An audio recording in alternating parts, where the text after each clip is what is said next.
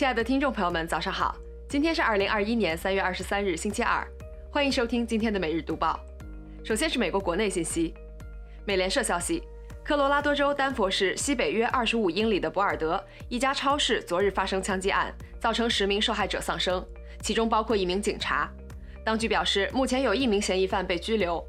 民主党众议员尼古斯周二在哥伦比亚广播公司节目上重提枪支立法改革。拜登总统周一晚与参议院民主党人私下会面，计划开展三万亿美元总投资计划法案，为基建和内需提供资源。计划将包括对建设道路、桥梁、铁路线、电动汽车充电站和网络等基础设施的投资，以及对免费社区大学、普及幼儿园前教育和带薪家庭假的投资。CNBC 消息，美国卫生机构周二表示，阿斯利康可能在其新冠疫苗美国试验结果中包括了过时信息和数据，并对此表示担忧。阿斯利康回应表示，周一公布的数据是基于预先设定的中期分析，截止日期为二月十七日。阿斯利康是否可以按计划于下个月在美国获批，目前还是未知数。阿斯利康股价周二在伦敦交易中下跌近百分之一，在纽约盘前交易中下跌百分之二。《华尔街日报》消息，辉瑞公司首席执行官布尔拉接受采访时表示，辉瑞将使用 mRNA 技术靶向攻击其他病毒和病原体，并以此开发新药，以扩大辉瑞公司除新冠疫苗外的业务。辉瑞将增加技术研发投入，包括增加至少五十名研发人员。路透社消息，美国电影连锁商 Regal 将在下个月重新开放，并放映大型电影《哥斯拉与金刚》。从明年起，全球第二大电影集团 Cineworld 与华纳兄弟的专属合约即将开始生效。隶属于 Cineworld 的 Regal 将享有四十五天华纳兄弟电影的独家放映权。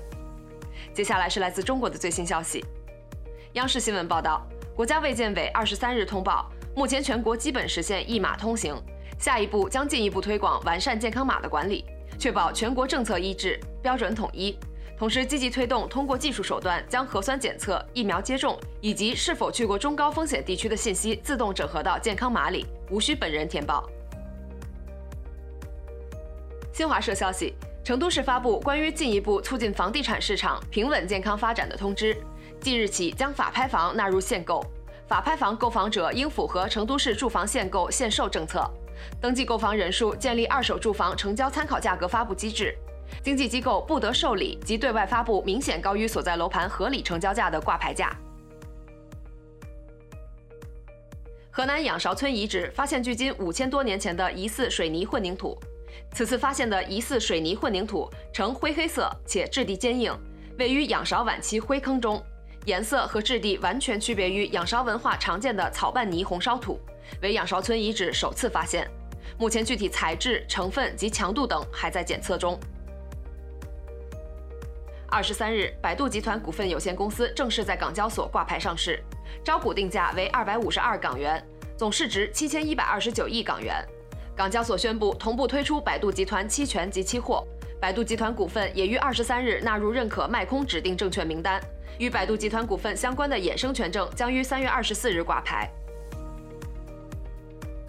澎湃新闻报道，港交所公示显示，哔哩哔哩、B 站。国际发售与香港公开发售的两千五百万股公司 Z 类普通股，全球最终发售价均已确定，每股发售为八百零八港元，与三月二十二日 B 站每股收盘价一百零六点八八美元相比，折价百分之二点六六，股价将以每手二十股为单位进行交易。A 股二十三日震荡走低，上证综指跌百分之零点九三，收报三千四百一十一点五一点。深证成指跌百分之一点一二，收报一万三千六百零七点二七点；创业板指跌百分之一点一二，收报两千六百六十八点零八点；科创五十跌百分之零点五一，收报一千两百三十六点四七点。最后，我们来看看国际方面。环球网报道，社交媒体推特的联合创始人、首席执行官 Jack Dorsey 发出的第一条推文，以非同质化代币 NFT 形式拍卖，最终以超过二百九十万美元价格出售。中标者是数字货币交易公司 Bridge Oracle 的 CEO 埃斯塔维。Dorsey 表示，他将把这次拍卖所得捐给慈善机构。新华社消息，以色列二十三日举行第二十四届议会选举，共有三十八个政党和党派联盟角逐议会一百二十个席位。这是以色列两年内举行的第四次大选。以色列媒体公布选前民调结果显示，现任总理内塔尼亚胡领导的利库德集团有望获得三十个席位。《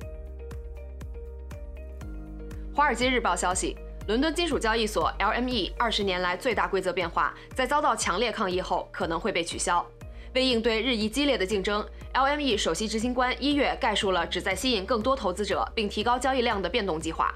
基金经理们建议 LME 保证金支付方式与其他交易所保持一致，但该提议遭经纪人强烈反对。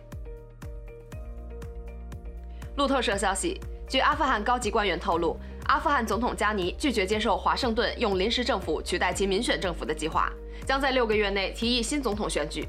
为结束阿富汗政府与塔利班之间的战争，华盛顿正敦促双方达成和平协议，谈判目前陷入僵局。